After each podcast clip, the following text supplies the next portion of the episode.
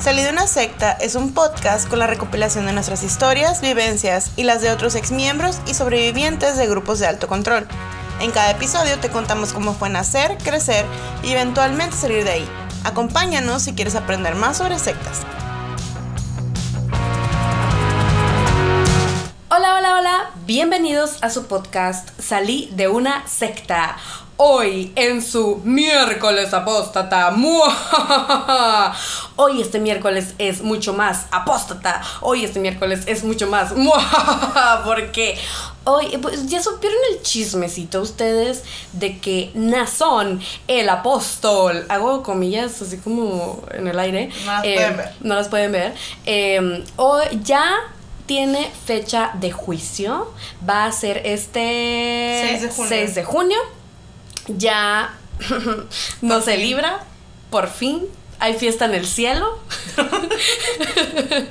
y, y pues eh, por esa festividad que vamos a tener pronto, eh, les vamos a hacer este episodio donde tenemos una invitada muy especial Muy especial. muy inteligente, la queremos mucho de verdad. Eh, si no la conocen, pues vayan a su YouTube, que ella nos da toda la información que necesitamos para el para saber qué está sucediendo con el caso de Nazón. Eh, pues no me voy a alargar más. Virginia Beckett o como lo conocemos las amistades, como la conocemos las amistades, Nadia.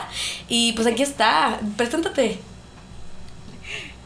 Hola, estoy muy, muy contenta de acompañar a Ada y Loami en, en su podcast el día de hoy.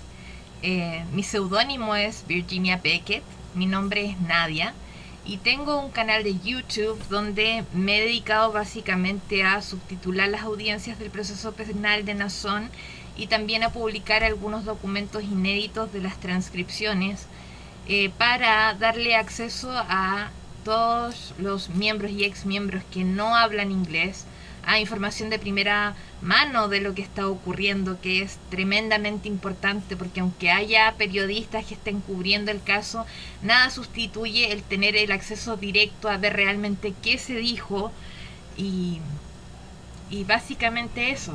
Esa ha sido mi, mi contribución a, a la causa.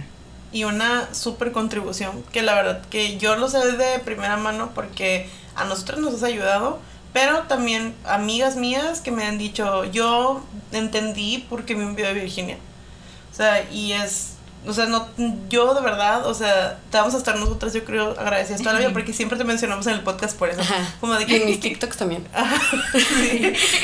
Como que quieres saber algo del caso, ve al canal de Virginia Beckett, Factual Information, ahí está toda la información en español, traducida al español, para que todos tengamos, como dices tú, acceso, porque es tan difícil encontrar a veces, en todos los temas creo que es más Sí. fácil siempre encontrar la información en inglés, y tristemente pues no todos este, tienen la posibilidad de, de entenderlo, de, de aprender el inglés en su vida, y tú les das como esa ese como pedacito así de ay, toma, mira, aquí está para que no, no te quedes en la secta. Mira, sí es cierto, si, si hay evidencias contra el líder, no, no, no dejes que te diga la luz del mundo las- esas mentiras. Ajá. Sí. Y la verdad que, de hecho, la primera pregunta que te quería hacer es que, am, ¿cómo decidiste empezar a hacer traducciones de las audiencias y de todo lo que sucede en la corte? O sea, ¿cómo inicia esa idea? Sí, eh, básicamente fue porque eh, en un momento yo empecé a investigar este tema porque mi ex ya era, eh, mi ex nacido y crecido en la luz del mundo, eh, me dijo un día, la primera vez que comentamos el tema del, del apóstol encarcelado, me dijo algo así como que, como que sí, como que ya lo habían arrestado hace tiempo, pero que él no creía que las acusaciones fueran ciertas. Y como que yo la noticia que había visto era precisamente que le habían negado la fianza completamente. Entonces yo, eso me causó un poco de disonancia cognitiva y yo dije, ¿cómo le van a negar eh, la fianza si no hay nada contra él? Entonces eso fue como el, el trigger un poco de decir, bueno, vamos a ver qué pasa. Sí. Y una vez que ya me di cuenta de lo que estaba pasando fue como, fue, fue súper impactante. Y empecé a darme cuenta y yo dije, bueno, tú ya estás afuera, pero tienes todavía tu familia adentro, así que vamos a tener que hacer algo para ayudarles a que se den cuenta de, de, de lo que está sucediendo. sí. Entonces e, en ese proceso en que yo empecé a hacer esa investigación independiente para mí, para él, para que él pudiera tener los argumentos para hablar con su familia, empecé a, a darme cuenta que en los canales de YouTube, en Twitter, en todas estas redes, en Reddit también, como que faltaba un poco más de, eh, más de información y de... Eh, y de, tener acceso a, digamos, a los documentos y todo en, en español, porque la mayor parte de los miembros y ex miembros en el fondo habla, hablan español. Sí, sí. Entonces, como yo dije, bueno, eh, lo que yo estoy investigando, todo esto que yo estoy descubriendo, tal vez le pueda servir a otras personas que estén en esta misma situación. Y así partió todo. Partió, me acuerdo que lo primero que hice fue una cuenta de Reddit. Empecé a participar un poco en la comunidad ahí. Y después eh, empecé a ver que existían estos videos de las audiencias, pero que no tenían subtítulos. Entonces ahí dije, bueno, eso es lo que yo puedo hacer desde la experiencia que yo tengo, desde el conocimiento que yo tengo para, para aportar algo. Y eso ya un efecto como de bola de nieve y terminamos acá, que ya soy como, me dice la Wikipedia del caso de, de Nazón. es que sí, enciclo no Wikipedia, porque la Wikipedia de repente trae información rara. No, no, no, enciclopedia. Todo está, mira, verificado. Sí, eso es... Eh, no sé, de repente como me usan hasta como sustituto así como de motor de búsqueda. Me dicen, oh, Virginia, Nadia, ¿te acuerdas cuando el abogado dijo esto, dijo A, B o C? Y yo así como, sí, me acuerdo así como off the top of my head, así como que sí, me acuerdo, por alguna extraña razón. es que tú te, acuerdas de todo, o sea... De, todas fechas, nombres. una memoria sí. que yo, yo envidio, tengo mucha envidia. De la buena. Eh, tengo memoria selectiva, así yo como que hay cosas como que juego irrelevantes, así como en una fracción de segundo y ya no hay forma que me acuerde, pero creo que hago una buena selección de lo que me tengo que acordar y lo que no. y bendecidas por eso. La verdad. Como que no podríamos hacer, creo que la mayor parte de nosotros, todos los ex miembros, no podríamos hacer todo esto sin tu ayuda porque nos haces como que que sea más fácil para nosotros como no nada más nosotros informarnos, sino brindar la información a las personas que lo necesitan. Decirle, ah, mira, aquí en el YouTube, ve y métete. Y ya se meten y dicen, wow, o sea, no sabían nada de eso. Sí. Claro, y es importante que todo esté como en el mismo lugar porque tal vez eh, tampoco te vas a dedicar, tampoco vas a conocer quién está hablando de esto, quién, eh, qué motivación tiene para estar diciendo lo que está diciendo. Es un, es un tema como súper complicado y el canal de YouTube en cierto modo es como un poco pasivo porque yo dejo las cosas ahí. Yo cuando pongo los videos de las audiencias o leo las transcripciones, yo no le meto comentario adicional, yo no te digo, mira, mm. es esto lo que tú tienes que pensar con lo que yo te estoy diciendo. Yo te lo dejo tal y como está para que tú llegues a las conclusiones que, que tú quieras. Sí, ¿sí? exacto. Porque, y eso me parece que es muy importante porque incluso ahora que recientemente los youtubers de la iglesia han empezado a leer documentos como que lo hacen con un framing, con un, encuadrando las cosas de cierta forma, dándole cierta interpretación, para que aunque te muestren lo que dice el documento y lo muestren, digamos, de manera precisa, precisamente traducido, como que ellos le inyectan esa narrativa y, una interpretación que no es la que corresponde. Sí, pues Porque tienen terror en el fondo de dejar que las personas lleguen a sus propias conclusiones. Exacto, todo para como hacerlos creer y pensar y decir lo que ellos quieren, a fin de cuentas. Sí, y o sea, la verdad que te digo, o sea, es que sí, o sea, es como muy objetivo tu canal, o sea, es como que, como dices, como factual information, es simplemente información simple, sencilla, y tómala, déjala y pues haz lo que quieras con ella. pero pues ahí está. O sea, advertido estás. El Porque, punto, es eso, el acceso. Solamente el acceso. No es como que a mí me interesa influenciarte a, a ti o a, cualquier otra persona a que se salgan. No, que tú tengas la posibilidad de decidir y tomar tu propia decisión con toda la información disponible al margen de lo que elijas, porque eso ya no es problema mío. o sea, yo ya no tengo ningún vínculo personal con esto. A mí pero del todo indiferente. Y siento que eso es como bien también importante, o sea que a lo mejor si una de nosotras que somos ex LDM lo hiciéramos, eh, igual como que tendría como un bias, pues, a fin de cuentas. Sí, claro. Pero como tú eres una persona total, como totalmente neutral en esta situación, o sea, no te beneficia en ninguna forma, o sea, como que si se salen o no, pues, o sea, siento como que está mucho más mucho más como... Efectivo. Efectivo, ajá, efectivo. Y, Sí, o sea, siento que nos has dado una herramienta muy grande, no, no, como mencionó mi hermana, no nomás para nosotras, no nomás para uno que se tiene que informar y tiene que saber qué es lo que está sucediendo con el caso, sino que para que todos los demás, o sea, tengan acceso a esa información. O sea, la información a fin, a fin de cuentas es tan difícil de conseguir muchas veces, no todo el mundo tiene acceso a la información y tú estás dando esa, esa piecita, ¿no? O sea, como decíamos en lo de Mildred, pero en este caso de lo del caso de Nazón, o sea, esa piecita que a la gente le faltaba, ¿no? Para poder entender muchas cosas de la situación en la que están. Sí, la verdad que sí lo haces. Y para cada uno, para cada uno es diferente en todo caso, porque hay personas que les preocupa más el tema del proceso penal de Nazón, hay personas que tienen problemas con la teología de la luz del mundo, hay otras personas que se sientan tal vez demasiado reprimidas, demasiado restringidas por, por estas imposiciones arbitrarias que tiene la iglesia, sí. Eh, la forma en que trata eh, a, a las mujeres especialmente. Entonces cada, cada persona tiene como algo dentro de, de sí que le dice, sabes que lo que está pasando no está bien. Y todos tenemos como un lugar aquí en la comunidad para aportar desde nuestra, ustedes desde su experiencia, desde su espontaneidad, su, todas esas cosas, el carisma que tienen también.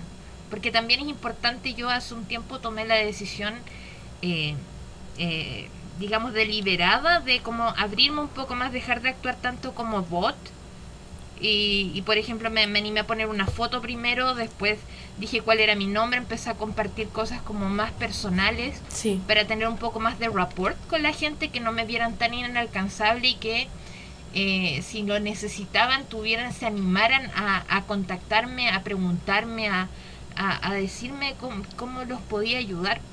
Porque de repente incluso más que la información es solamente darle una palabra de aliento a alguien, explicarle una situación y decirle, sabes que todo va a estar bien, eh, Nason no va a salir libre, eh, pueden, pueden hacer todas estas, tomar todas estas, eh, estas cosas que les permite la ley, pero, pero, pero Nason va a seguir ahí porque ahí es donde tiene que estar. Sí, sí claro. entonces ya es una cuestión que ahora ya es mucho más personal y, y abarca como muchas otras dimensiones así de, de, de, mi personalidad también que están aquí, entonces, pero me siento muy, muy agradecida con la comunidad en general porque eh, por cada mensaje de odio que recibo hay como 10 donde, donde la gente realmente me hace saber lo importante que he sido para ellos y eso es súper bonito. Sí, o sea, y yo creo que como tú estás consciente, o sea, del impacto que ha tenido tu trabajo en la vida de tantas personas, o sea, y como dices tú, o sea, te mensajes muy bonitos porque es la realidad, o sea, como que queríamos como por, por, eso empezar como con esto el episodio para que sepas y nosotros de nuestra parte pero también de parte de nuestros seguidores o sea lo agradecidos que estamos contigo y nosotros te apreciamos muchísimo yo te considero una amiga y este y pues queremos como que sea, este sea un espacio como de uh, Stan account de Virginia. Sí. de Sí. O sea, es que la verdad, o sea, de verdad no puedo dejar de decir lo inteligente que es esta mujer. Sí, lo eres. O sea, la capacidad mental, de memoria, todo. Y que de verdad, o sea, es un trabajo que apreciamos tanto, porque eso es un trabajo. Es un trabajo, sí, estás haciendo algo que pues, a la gente le pagan por hacer a fin de cuentas. Sí, pero tú lo haces, o sea, por ayudar a otros. Y, y la verdad es que se aprecia un montón y se aprecia que nuestros caminos se hayan juntado, que se hayan cruzado. Porque, pues sí, o sea, te apreciamos mucho, Nadia, de verdad. Y apreciamos tu trabajo, gracias. Y gracias por acceder a estar con nosotras aquí en el podcast. También. No, para mí de verdad es un privilegio. Ustedes saben que el sentimiento es mutuo, también las considero eh, amigas.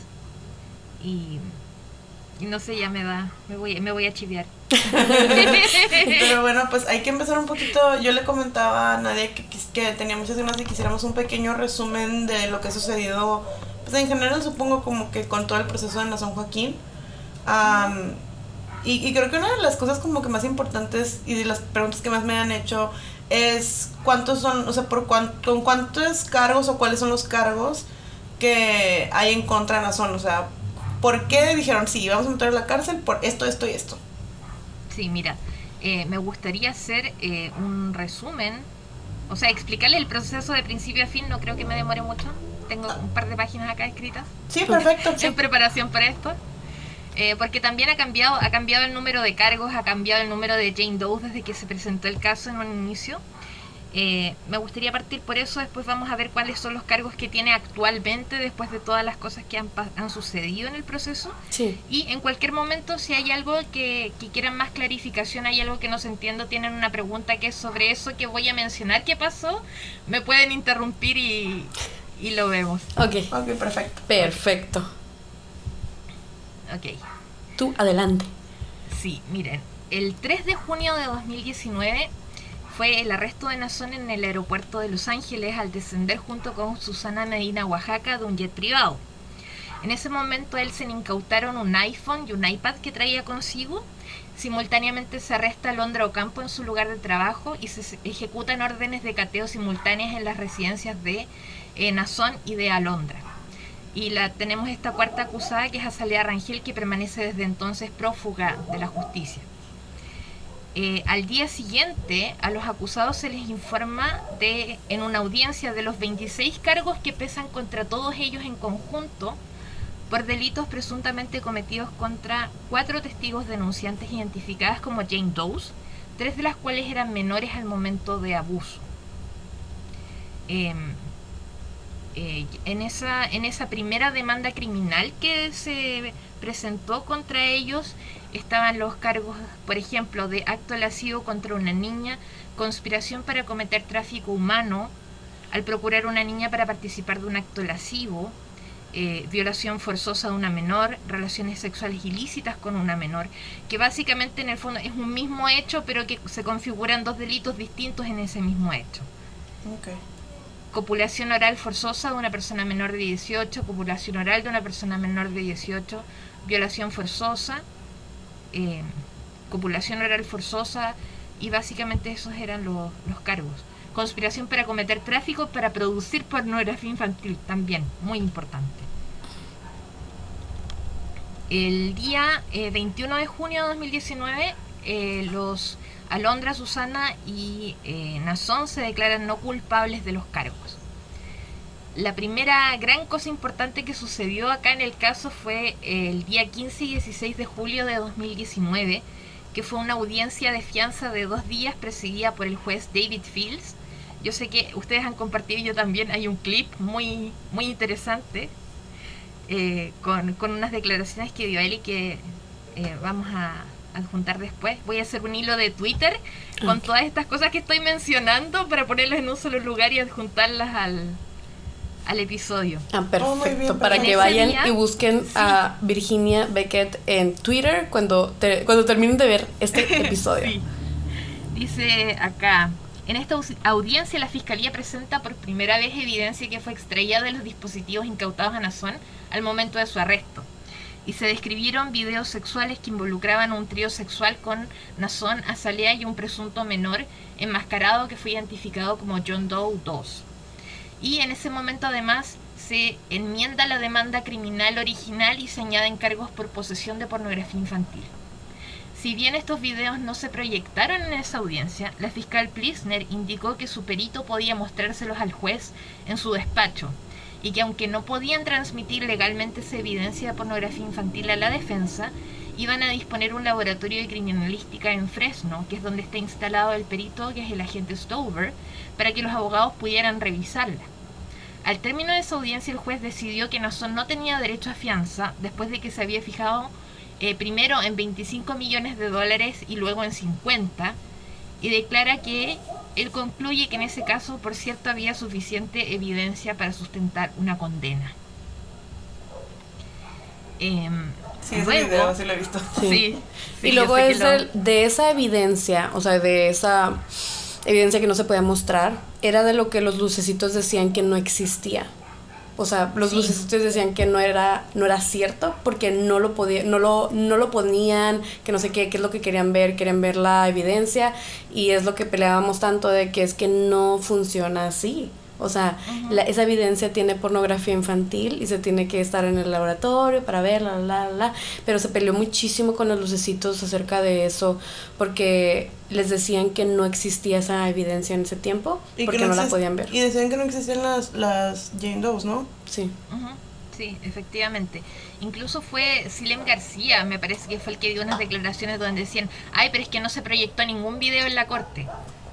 Pero, digamos, yo tengo la transcripción donde la fiscal Plisner literalmente le dice al juez, sabe que nuestro, nuestro perito puede poner a disposición de la corte in camera, o sea, en, privado, en el despacho, esta evidencia que tenemos aquí con, con estos videos donde, donde aparecen no son. Entonces, eh, es una cuestión que, que desde ese momento nosotros sabíamos que ya, o sea, que existía esta, esta evidencia. Sí. Después, eh, otra cosa que fue súper importante es que el 23 de agosto de ese mismo año 2019, la defensa de Nason Joaquín, que entonces estaba a cargo de los abogados Rosenfeld and Sawyer, presentaron esta moción para fijar fianza razonable, alegando entre otras cosas que esta presunta víctima, que era Jane Doe 4, tuvo una aventura con el señor García antes de la supuesta violación e intentó revivar una relación romántica sexual con él, lo que la fiscalía ocultó después de la supuesta violación y además alegaron que las asistentes de García tenían acceso a sus dispositivos, sugiriendo de alguna forma que alguien pudo haber puesto ese material ilícito en sus en su iPhone, su iPad para incriminarlo. Sí. sí, sí, La moción fue denegada en ese momento. Em, simultáneamente la iglesia empieza a hablar en sus temas de oración de que aunque los abogados supongan algunas cosas, en ningún caso están admitiendo nada y que todo esto se trata de meras estrategias legales. Ah.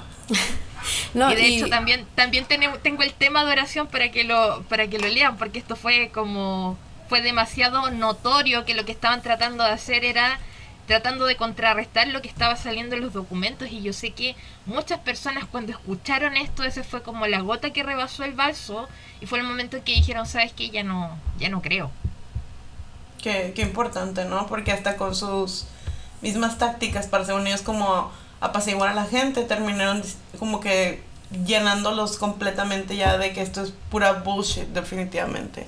Sí porque pues o sea ¿cómo van a decir que están mintiendo por, por tratar como de, sacar al apóstol de la cárcel? O sea, eh, entra igual, o sea, como que no, se supone que no mentimos, se supone que dentro de la iglesia te enseñan que no, uno no tiene que mentir, o sea, no, eso no es de Dios, y sí, o sea, ¿cómo están mintiendo?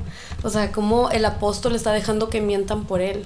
O sea, no tiene sentido. Y pues si está aceptando uh, cargos de... No cargos, perdón. O sea, si está aceptando que tuvo una relación extramarital. Pero eso fue después, ¿no? No, pero fue en esa, en esa moción. Sí, fue en esa moción. Ah, sí, sí, o sea, es lo que estaba diciendo. Y cómo puede ser que esté aceptándolo, aunque sea por mentir, o sea, de cualquier manera. O sea, no, y sabes que incluyeron así como historias bíblicas donde supuestamente alguien ah, mintió y se usó como una, una estrategia así como que, que, Pablo dijo que era romano, no sé qué, una cosa así.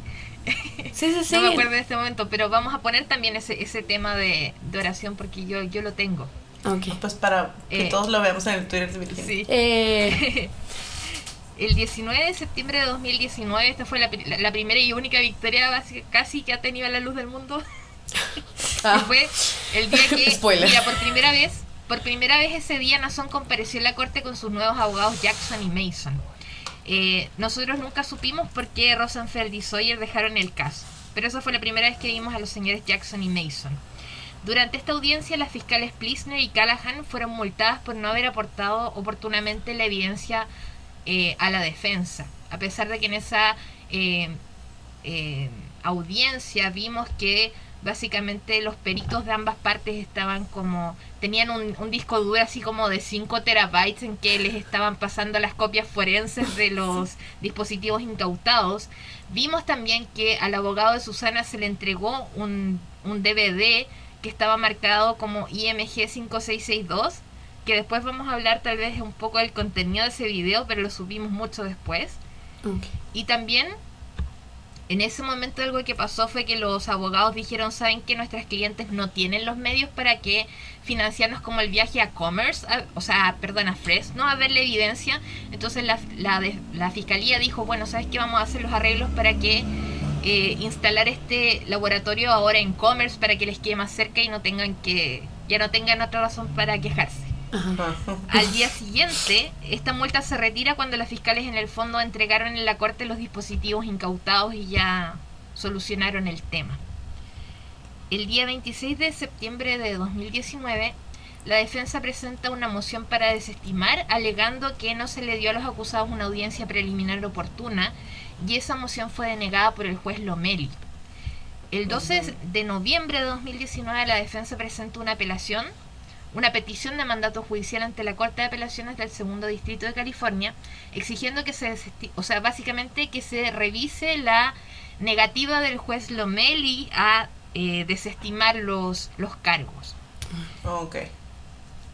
El 16 de diciembre de 2019, la Fiscalía presenta una oposición a la moción de la defensa para fijar fianza razonable, en que se dio a conocer que Nazón en alguna oportunidad discutió el uso de roofies para ser más sumisas a sus víctimas y también sacaron a relucir una conversación de mensajes de texto entre Alondra y Nazón, en la que básicamente ella le comentaba que su hermana Rael Joaquín le había advertido a ella que las muchachas de East LA estaban acusando a Nazón de haberlas abusado en el subreddit LLDM. Entonces como que hubo ahí como una especie de intento de encubrimiento porque ellos sabían en el fondo lo que iba a pasar antes, y esto fue antes, meses antes del arresto de Nazón. Sí.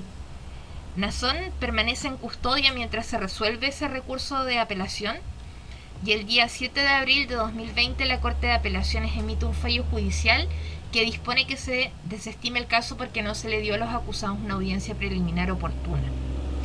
Que esa fue la vez que, que ya sabemos, o sea, mucha celebración de los voceros de la luz del mundo, mucho, mucha discusión de que, de que hay, que no hay pruebas, no hay nada contra, contra el hermano Nazón y que ya va a salir libre. Y, sí, ya, todo el mundo estaba haciendo fiesta, me acuerdo. Ya todos estaban así como de que claro que sí, ya, o sea, ustedes sabían que Dios iba a decir quién era el santo y no sé qué. Y es como de que luego, y luego, pues bueno, pues Dios sí dijo quién era el santo. Pues Nazón no, pero o sea, quién sabe quién será, pero nosotros no. sí, sí, y luego, ¿qué más pasó? A ver, cuéntame. Sí. Al día siguiente, la oficina del fiscal general eh, dio una declaración a los medios donde manifiestan que no van a apelar ese fallo de la Corte de Apelaciones, pero van a volver a presentar los cargos una vez que se desestime el caso. Porque lo que pasa es que a veces cuando se desestima un caso se puede desestimar con prejuicio y eso significa que la fiscalía ya no puede volver a presentar su caso. Pero si oh. se desestima sin perjuicio, eh, tiene la oportunidad de volver a hacerlo y eso en el fondo es como un proceso que es más rápido que en el fondo apelar y, todo eso. Oh, Pero debido a la pandemia se postergó varias veces la toma de razón de este fallo por el juez Lomeli y eso pasaron meses hasta el 30 de junio de 2020. Eh, que obviamente, o sea, ellos sabían ese día si iba a desestimar el caso, Nazón habría quedado en libertad, pero el FBI le puso un hold de los US Marshals oh. para evitar que en el fondo eventualmente si saliera en libertad y la fiscalía por alguna razón no alcanzara a presentar los cargos, que se los hubieran llevado en el fondo los federales y ellos lo habrían tenido en custodia para para evitar que se pudiera dar a la fuga. Porque se oh. hubiera dado a la fuga. Él lo dijo, que se hubiera escondido en otro país en una de sus presentaciones. Y de allá predicaría el evangelio. Ajá, sí, es lo que dijo. Que se iba a dejar la barba, que no sé qué, y que se iba a ir. Es como que, ah, o sea, o sea, nos ibas a abandonar. O sea, qué pedo. Pero bueno, o sea, sí, es que todo el mundo tenía. El juez dijo, ¿no? O sea, que yo me acuerdo haber oído que el juez dijo que tenía, mm, dijo como en términos como un poquito más legales, pero... Peligro como de fuga. Ajá. Sí, sí, sí, sí. De hecho, ese es uno de los factores determinantes para fijar la fianza en lo que la fijaron. O sea, uno es la gravedad de los delitos imputados, el riesgo de fuga del acusado y también los vínculos que tiene con la comunidad, porque eso le permite en el fondo tener acceso a más recursos eventualmente para poder eh, pagar una fianza. Claro. Que es lo eh, que dicen que uno que la iglesia no ha puesto ni un centavo Ajá, claro. para todo el proceso legal de Nazón. Es como que pues... ¿De dónde se lo sacó? Ajá, o sea, no, ha sí, trabajado un día en su vida ese señor.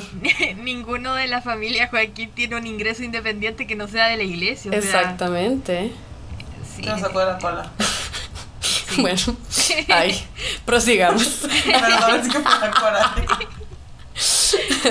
Sí, ese mismo día, 30 de julio, se desestimó efectivamente el caso e inmediatamente se presenta una nueva demanda criminal que constaba de 36 cargos contra Nazón, eh, Ocampo y Oaxaca. ¿sí? Sí. Ah, y se suma una quinta testigo denunciante adulta identificada como Jane Doe 5.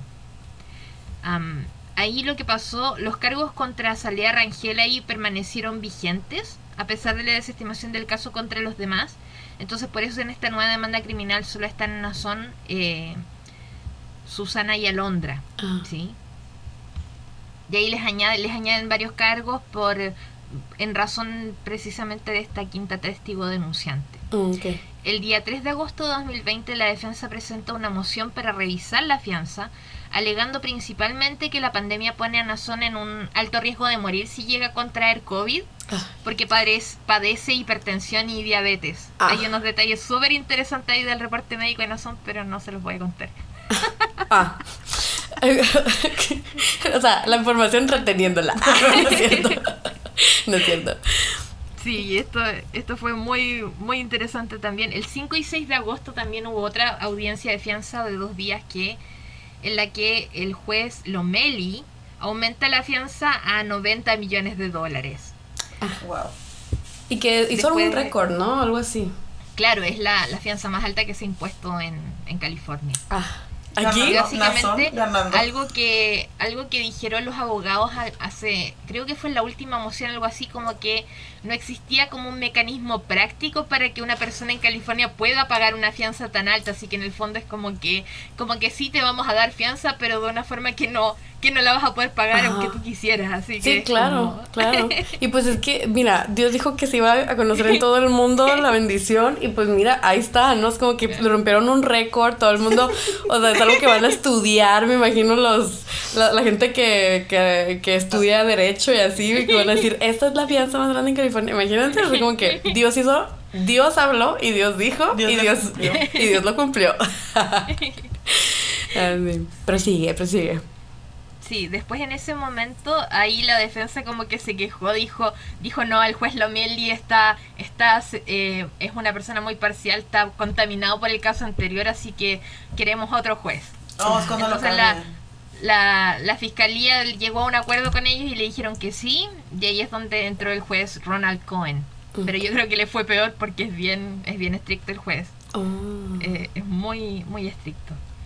Luego del 11 al 18 de agosto de 2020, esto es lo más, que- yo creo que lo más importante que ha pasado en el caso, en todo, en toda la historia. A ver, eh, vamos a hacer una pausa dramática. Sí, Porque esto es lo más importante. A, ver, pongan atención todos los que nos están escuchando, porque es lo más importante. Ah, yo bien, así como que todos así, ay, perdón, no me regañes, ok. Ya, ya, puse atención, ya dejé de lavar los trastes, ya dejé de barrer, ya le pagué la. porque alguien nos dijo que nos escucha bañándose. ya pagué la regadera, a ver, cuenta, a ver, cuéntanos, cuéntanos, Nadia. sí. Del 11 al 18 de agosto de 2020 se lleva a cabo la audiencia preliminar en la que el juez tiene que determinar si existe suficiente evidencia para hacer que los acusados respondan por los cargos en un juicio. Los agentes que entrevistaron a las Jane Does prestaron declaración por ellas y el perito del gobierno, que es el agente Stover, describió en extenso varias series de videos de pornografía infantil que fueron hallados en poder de Nazón Joaquín.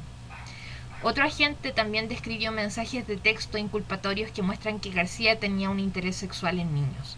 ¿sí?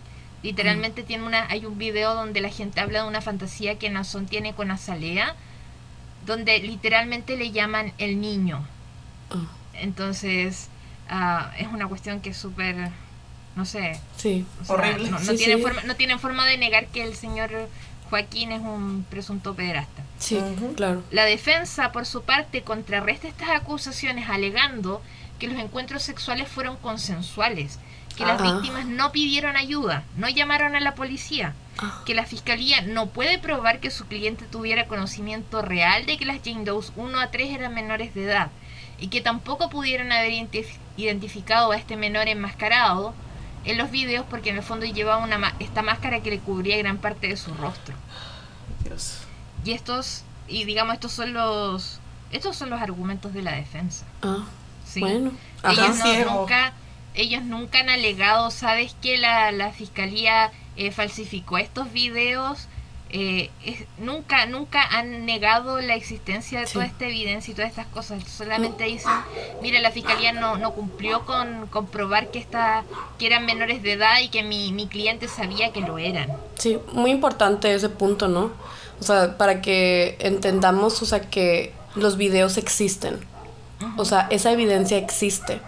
Y la misma defensa de Nazón, o sea, no ha dicho que no, que no, o sea, que no, no existen, eso no es cierto, sorry, a ver, sáquense otra cosa. O sea, no, tiene que hasta tratar de encontrar una manera de comprobar de que no fue un delito lo que se hicieron en esos videos. O sea, sí lo hizo, pero está ciego y no se dio cuenta que eran niños. O sea, como de que O sea, estaba no- con los ojos cerrados. Sí, Sí, y en el fondo es súper fácil, por ejemplo, en ese video, sabes que es súper...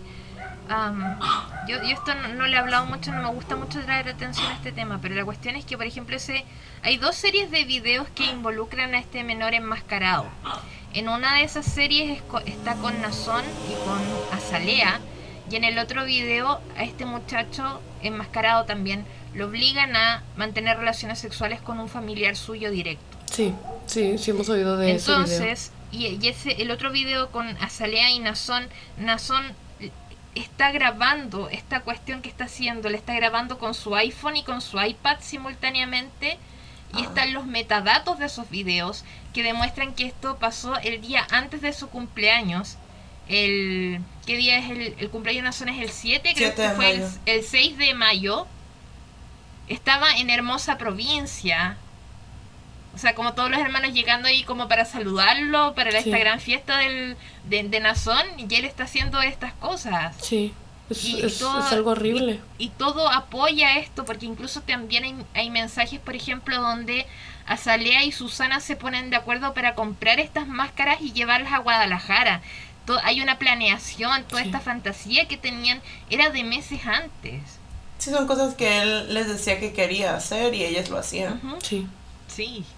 Sí, sí, sí, o sea, es- Entonces, como que, y no hay ninguna como inconsistencia en eso. Tenemos también el hecho de que esto se encontró no en un, no en un dispositivo que nadie sabe de dónde vino, eso se lo incautaron en el momento de su arresto. Ah. Hay una cadena de custodia con, con esos dispositivos, con un registro escrito que dice en cada momento quién tuvo acceso a eso y qué hicieron con él. Y la defensa también tiene su propio perito, que de hecho es un tipo, me imagino que es súper destacado porque lo hacen volar desde Florida Ah. a Los Ángeles para que se encargue de esto, pero por lo visto, por lo que aparecen los registros del laboratorio, como que tampoco se han dado el tiempo de revisar esta evidencia porque ellos, en el fondo ellos saben que no tienen nada que hacer con eso, que ellos saben que los videos son reales. Claro. Sí, no hay manera de que lo. Ajá, sí. Entonces también está el hecho porque por último yo digo, bueno, y si este este muchacho enmascarado, esta persona enmascarada no era un menor, ¿por qué no dicen, bueno, ¿sabes qué?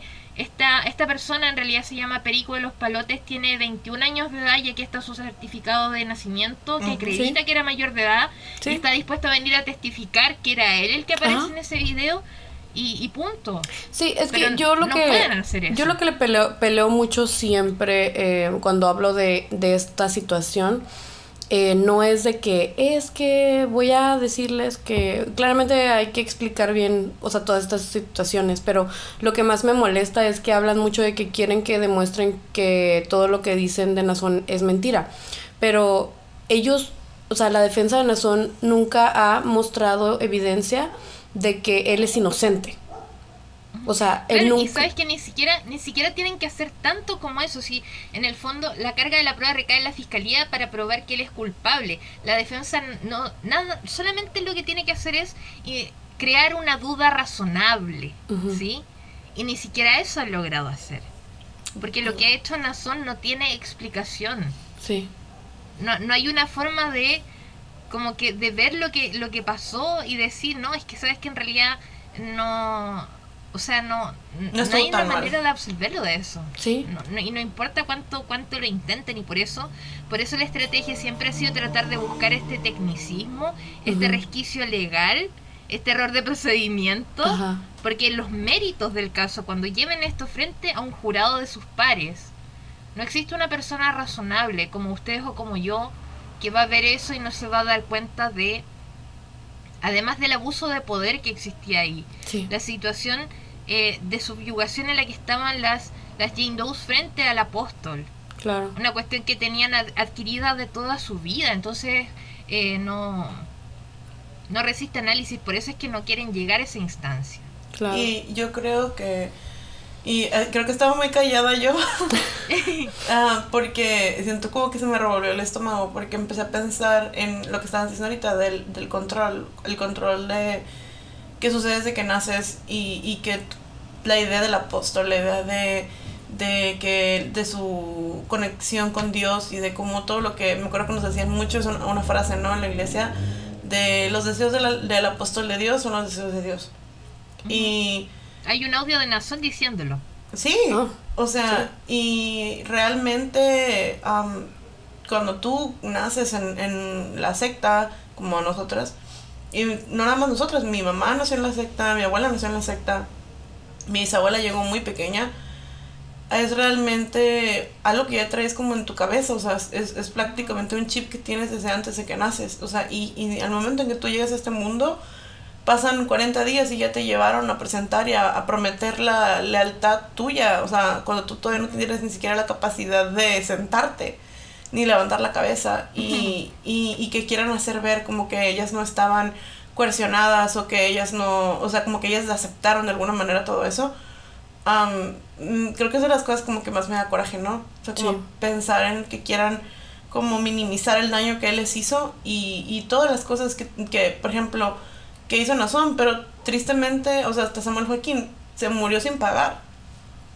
Y como nosotros que estamos aquí ahorita platicando y tratando de informar o de, o de dar luz a este tema, lo estamos escuchando, por ejemplo, tú ahorita que nos estás platicando todo, yo había leído todo esto, pero siento como que me pegó más como cuando tú lo estabas diciendo, porque yo soy madre, o sea, yo, yo soy mamá, tengo una niña pequeña y no me imagino darme cuenta que, que mi hija vivió algo así. O sea, no me lo puedo imaginar. O sea, no me imagino el dolor, no me imagino lo horrendo que es. O sea, darte cuenta que todo eso es en nombre de Dios, en nombre de, de la bendición que te da el hacer esto por el apóstol de Dios. Y, y creía que era importante mencionarlo. Y perdona a las personas que se sienten un poquito como triggered con, con este contenido. Um, vamos a dejarles como una advertencia en el, en el video. Um, pero sí, pues continúa, nomás quiero hacer como sea. Sí, o sea, quería decirles algo también, o sea, de que yo sé que yo trato como de platicarles y de hacerlos reír un poquito, pero yo estoy temblando. O sea, yo estoy temblando oyendo todo esto. Trato de hacérselos un poquito más, darles como estos highlights como de, de risita, de plática porque yo sé que es difícil, yo sé que es difícil oír todo esto. Eh, y después de, o sea, nosotras ya tenemos mucho, ya bastante tiempo fuera, ya entendimos desde hace mucho tiempo que la luz del mundo es una secta, bla, bla, bla, bla, bla. Eh, pero aún así, cada que uno lo escucha, es, es traumatizante, o sea, es así, o sea, horrible. Y, pues, o sea, pues vamos a seguir escuchándolo, pero, o sea, entendemos que si a este punto te sientes cansado, te sientes como estresado, te sientes eh, como trigger, o sea, puedes tomarte un, un break, o sea, y, y seguir después porque, o sea, sí, o sea, está, es muy difícil oír esto, oírlo después de que te dijeron toda la vida que ese lugar era un lugar bonito y seguro, seguro, seguro era un lugar feliz, era mi lugar feliz. La, la, la, la hermosa provincia era mi lugar feliz. Eh, y saber que existían todos esos abusos allí, en mi lugar feliz, en mi lugar seguro, es, es terrible. Y mientras nosotros nos estábamos pegando las rodillas, sí. Eso es triste, es triste y es indignante también. Sí. Pero pues vamos a darle permiso a Nadia para que continúe y para seguir llorando en silencio. Sí. Sí, sabes, lo otro que me gustaría agregar es que incluso cuando salió ese memo de la defensa, donde admitieron por primera vez estas relaciones consensuales, ahí literalmente la mamá de Jane Doe 4 la entrevistaron y como que ella dijo así como, o sea, en el fondo como que por el lado de Nazón, o sea, defendiendo la narrativa de la iglesia. Entonces, ¿cómo pones a la madre, al esposo de ella, en el fondo como a dar declaraciones que eh, en, vez de, en vez de apoyarla, la familia de Alondra también, que también le dio la espalda. Además de todo eso, de, tener que, vivir toda esta experiencia, además de todo lo que pasó, entonces que, que la defensa trate de decir, ¿sabes qué? Eh, no hay evidencia, por ejemplo, esto es algo que dijo Jackson, no hay evidencia de que haya sido mi cliente el que le dijo a, a Jane Doe 4, Jane Doe 5 que las iba a partir un rayo si no obedecían. Oye, tienen a toda la iglesia repitiendo esas ideas, lo tienen en sus cantos. Sí. Nazón no tiene que decirle, no tiene que amenazar, no tienes que decirle una sola palabra para que ellas en el fondo estuvieran predispuestas a esta idea y tuvieran eso internalizado completamente. Sí. Y eso es algo que tal vez en la no va a salir tanto en, en, el proceso de Nazón porque la fiscalía, yo lo he comentado antes, está limitada por la primera enmienda que ellos en el fondo no pueden poner así como la doctrina de la iglesia como, como evidencia, sí. por una cuestión de, de la libertad de, de, expresión, la libertad de creencia. Pero cuando estas cosas, estos elementos aparecen en los testimonios de las víctimas, en, en la moción de ahora también salía una cosa que decía de, de Jane Doe 4, donde ella decía que, que cuando vio a Nazón cuando ella fue eh, víctima de lo que pasó, que ella pensaba como que ella ni siquiera quería pensar mal de Nazón, sino pensaba como que alguien lo aconsejó mal y le dijo, oye, ahora eres, eres el apóstol, tú le puedes hacer lo que tú quieras a quien tú quieras. Pero ella como que se negaba a, a pensar que eso podía ser de él, porque lo veía todavía, a pesar de todo lo que había pasado, todavía como que trataba de, como de, de ofrecer como una excusa por él. Sí. Entonces, ¿y sabes qué? Y les quiero contar eso porque a mí después me llegó un mensaje donde alguien me comentaba que Jane Doe 4 había visto mi tweet. Y como que se había, se había conmovido porque me dijo algo así como que ella lo entendió porque yo dije, eh, y tan, o sea, como que a mí me conmovió también ver esa, esa inocencia que tienen ellas, esa ingenuidad que tenían las Jane. Eh, y cómo cómo la iglesia trata de mostrarlas como si fueran unas personas que están conspirando para hacer todo esto, que se están beneficiando de alguna forma por hacer esto, cuando son muchachas que nacieron y crecieron en la iglesia con los mismos valores que tienen todos los demás y que y que siempre tuvieran en el fondo esta idea de, del amor y la obediencia hacia el apóstol. Sí, sí. Y cualquier cosa distinta de eso no, no es consistente con, con, la realidad y con lo que observamos nosotros. No, porque, o sea, algo muy importante que recalcar es que, o sea, hablar tú de tu experiencia en el internet o en voz alta y cuando es una experiencia traumática, o sea, yo lo, o sea, yo hablar, por ejemplo, en el TikTok es un así, un, un porcentaje bien chiquito, o sea, y todo el mundo dice, ay, es que tú, wow, como que te hiciste famoso, algo así de esto. Es como que esto no es fama, amigos. O sea, esto no es bonito, no es bonito hablar de tus traumas en el internet. Se hace porque se necesita. Y yo viviendo esto así tan insignificante, o sea, no me puedo imaginar lo difícil que es hablar de algo tan horrible que te pasó eh, como las Jane Doe's y que todavía digan que se están beneficiando de alguna manera de esta situación. O sea, no tiene ningún sentido, ninguna ninguna persona que, que, que, está denunciando un abuso así de grande, o sea, tiene ganas de, de, que nadie se entere. O sea, de que nadie se entere de todo lo que le hicieron, de todo lo que tuvo que pasar. Y más porque luego cuando se enteran te quieren humillar más, te quieren hacer sentir peor, como los viejos esos tontos del, del, los del batallón cibernético, del otro de todos los defensores. Que dicen cosas tan horrendas de literalmente en, algunas fueron niñas. O sea, y qué horror, de verdad. O sea, es una de esas cosas que a mí me prenden la mecha, así como que en caliente, como escuchar las cosas que dicen, porque no tienen nada de empatía por una víctima, porque vas a querer contar tu historia. O sea, es, es algo de alguien muy valiente, o sea, el hecho de haber dicho lo que le pasó, o sea, la verdad. Sí, de todas las repercusiones que tiene eso también. ¿Quién podría, o sea, pensar que vas a perder a toda tu comunidad, vas a perder a toda tu familia por decir Exactamente. esto? ¿Y, a cambio de qué? ¿Qué, puede ¿Qué te pueden ofrecer que vale la pena hacer todo eso? Nada. nada, nada. No. Pero bueno, vamos a continuar ahora, si no se nos va a hacer tarde. Sí. Sigamos con la programación habitual. Sí. El juez Cohen en ese momento determinó que los acusados, todos los acusados tenían que responder por todos los cargos en el juicio. Em, el 13 de octubre de 2020 también ocurrió algo que cambió, cambió todo básicamente porque fue el día que Alondra Ocampo se declaró culpable de tres cargos por contactar a las Doe's menores de edad para cometer un delito sexual y también de un cargo de penetración forzosa eh, por, por, un acuerdo que ella hizo con la fiscalía. Esto oh, fue eh, brutal para la narrativa de la luz del mundo porque también en el caso de Alondra, o sea, ella en vez de padecer toda esta situación con el apóstol, le dio la espalda.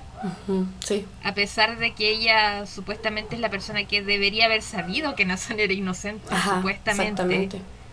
Pero ahora resulta que ella declara que sí tuvo responsabilidad en estas cosas, que ella sí era una cómplice y que ella fue autora eh, material de delitos de los que Nazón Joaquín fue el autor intelectual. Y ahora se, ahora ahora supuestamente conocen a Londra, ahora le dicen hermana Londra oh, después de todo este tiempo. Pero bueno. se espera que Alondra testifique en el juicio contra Nazón. Sí. el 16 de octubre de 2020, el juez ordena a la fiscalía dar a conocer a la defensa los nombres de las testigos denunciantes, o las Jane Doe's, a pesar de que en ese mismo día declaró estar más que convencido de que los testigos del caso corren un grave peligro.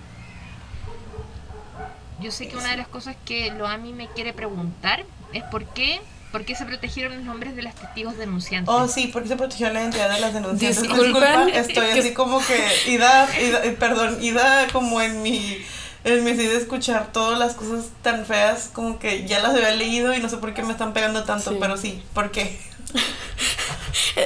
Perdón, Virginia entrevistándose a sí misma, o sea, amamos, amamos, de verdad. Muchas gracias. Muchas gracias por cargar el peso de todo este episodio, Virginia, de verdad. No, pero es que creo que en el fondo sí es un tema relevante que ustedes también querían preguntar, es como el momento de... Sí, es el momento. de, de, este tema. Bueno, miren, en, en el estado de California, hace más de 30 años, existe una eh, propuesta de ley que se llama la Proposition 115, que se sometió a voto popular y se aprobó, y que en el fondo le concede diversos resguardos a las víctimas de delitos eh, violentos. Entre estos eh, resguardos que le otorga la ley, son protecciones que solamente aplican antes del juicio, ¿sí? Eso es importante.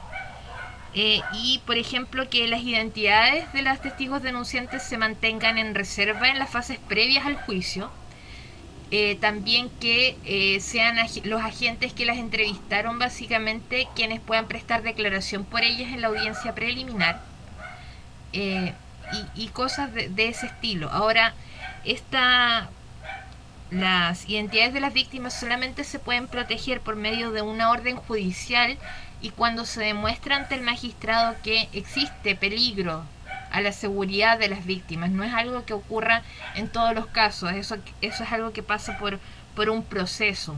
¿sí?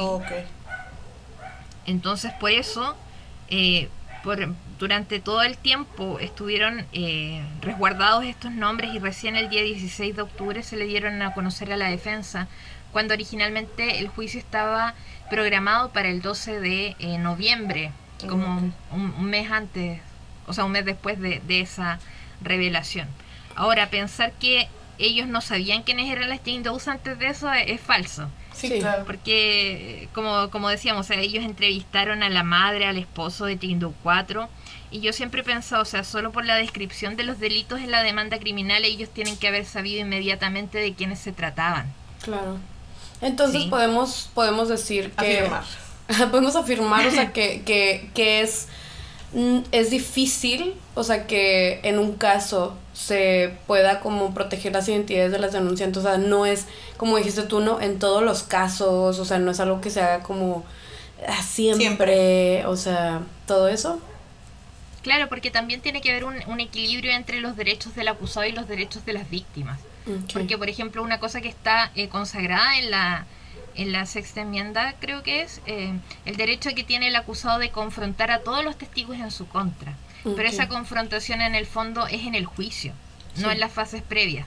Entonces, por eso en el fondo cuando se quejan de que no revelaron las identidades o de que porque no se presentaron a declarar en la audiencia preliminar, en el fondo es un problema que tienen ahí con, con, con la ley de California, o sea, es una cuestión que nadie nadie ha cuestionado ni ha desafiado la constitucionalidad de esa de esa eh, enmienda constitucional, entonces eh, no, no pueden pensar es que es como algo que inventaron así, como justo el día antes de que arrestaran a Nazón solo para perjudicarlo a él. Sí, sí, sí, sí. o sea, no es una conspiración, no es como de que hayan dicho, wow, se me ocurrió que podemos... como que Joe Biden hizo la ley para que Nazón no pudiera este, conocer a sus a, las que lo están acusando. O así como de que ah, es súper fácil, como que no vamos a decir quiénes son, como que nada más porque tenemos ganas, o sea, hubo todo un proceso detrás para poder... No, no hay arbitrariedad en eso y como digo, o sea, es una cuestión que se hace por medio de una orden judicial. Oh, perfecto.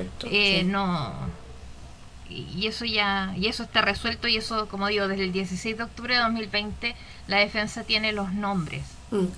Después de eso, el día 21 de octubre de 2020, la defensa presentó una moción 995, la primera moción 995, para desestimar el caso en razón de la insuficiencia de la evidencia. Ese día, el juez Stephen Marcus, que es el mismo que presidió la audiencia de, del lunes pasado, eh, concedió en parte la moción y desestimó cuatro cargos de extorsión y dos agravantes de lesiones corporales graves. Después de esto, Nazón quedó con los 19 cargos por delitos graves que tiene hasta el día de hoy. ¿sí? Durante esta audiencia, además, el juez declara, a ver, yo creo que vieron en Instagram una, una pequeña imagen que yo subí donde ponía una esta declaración del juez Marcus, porque él dice el juez le dice, usted sabe, usted está al tanto de que yo revisé las grabaciones, ¿verdad? Le dice el abogado de Nazón. Va a tener que hacer un poco de persuasión para convencerme de que lo que yo vi no era pornografía infantil. Y lo vamos a compartir en el Instagram. Claro que sí. Sí. Y, en el Instagram de Salí de una secta. Vayan y síganos. Perdón, prosigue. Sí, es importante porque una de las cosas que ellos alegan, sobre todo el batallón cibernético de Gerardito Ortiz, es que ay, los jueces nunca han visto ah. las, los supuestos videos, las cosas y, bueno, ahí tienen, yo tengo la evidencia de que sí, tengo también la transcripción, el, el extracto ahí de la transcripción para mostrar específicamente ese, ese pasaje. Ah, y yo creo que esa es una de las cosas por las que yo estaba tan confiada de que no iban a conceder esta otra nueva moción a la que ya vamos a llegar, pero porque dije, si el juez vio eso, si él sabe, si él sabe lo que hizo Nazón, hizo además unos comentarios eh, que era muy... Porque otra cosa que también es relevante para mí es que la, la, Fiscalía nunca, nunca se ha referido a la luz del mundo como una secta, nunca ha usado términos como lavado de cerebro. Sí. Solamente se van al, al hecho de que hay un abuso de poder. Claro, Pero todo lo demás que sale por los testimonios de las víctimas sobre cómo es el control de la iglesia, cómo es esta noción que tienen ellos de lo que hace el apóstol, los jueces, desde el juez David Fields, ellos se han dado cuenta de que de, este, de esta teoría como de la coerción espiritual que le llaman y es una cuestión que queda muy muy muy patente es muy evidente para ellos.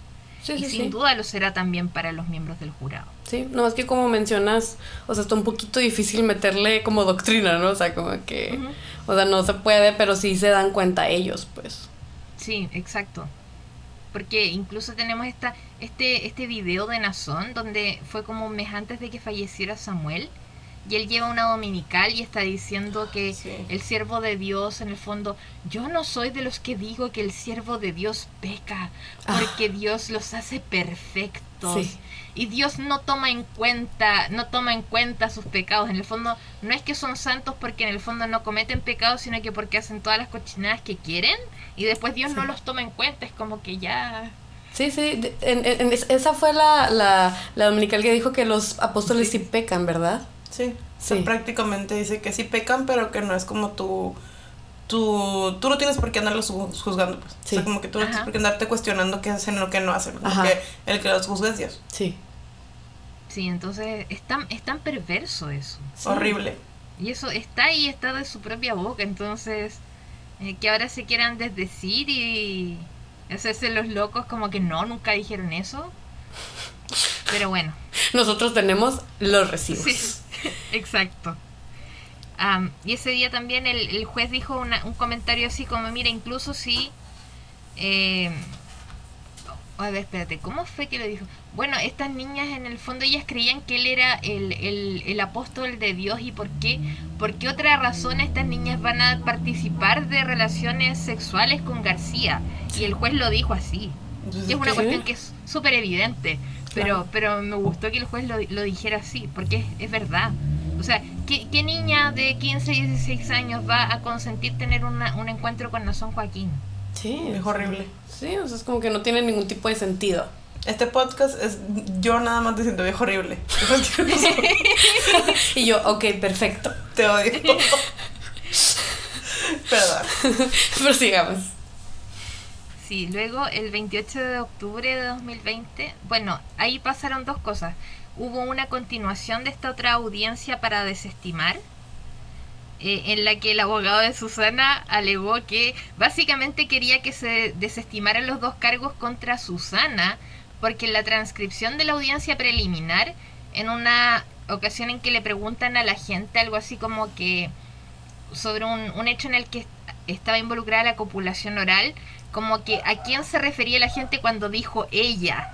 Entonces Ah. no dijeron, se refería a Susana, no era Jane Doe 3 la que lo estaba haciendo. Ah. Y después el señor Kerry, que había indicado que el 19 de septiembre recibió este DVD con un, con un video que era el 5662, el señor Kerry dice, bueno, eh, la fiscalía también presentó como evidencia este video de mi clienta practicándole copulación oral al, se- al señor García. Entonces esto es evidencia adicional de que fue ella la que mantuvo el contacto todo el tiempo y no, no la menor Ok. Obviamente eso fue ese argumento no fue acogido por la corte Claro. Ah, entonces, ah.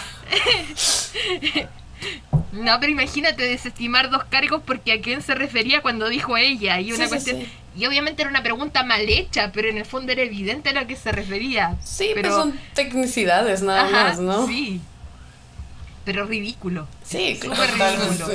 Pero pues es que, o sea, es que nomás les queda como buscar esos, esos como fallitos, así, esos como, así, o sea, para poder como, como que migajas, así como, así como de que, sí, de esto, de esta migaja podemos hacer, como que algo. Como que look over there. Ajá. Salí corriendo.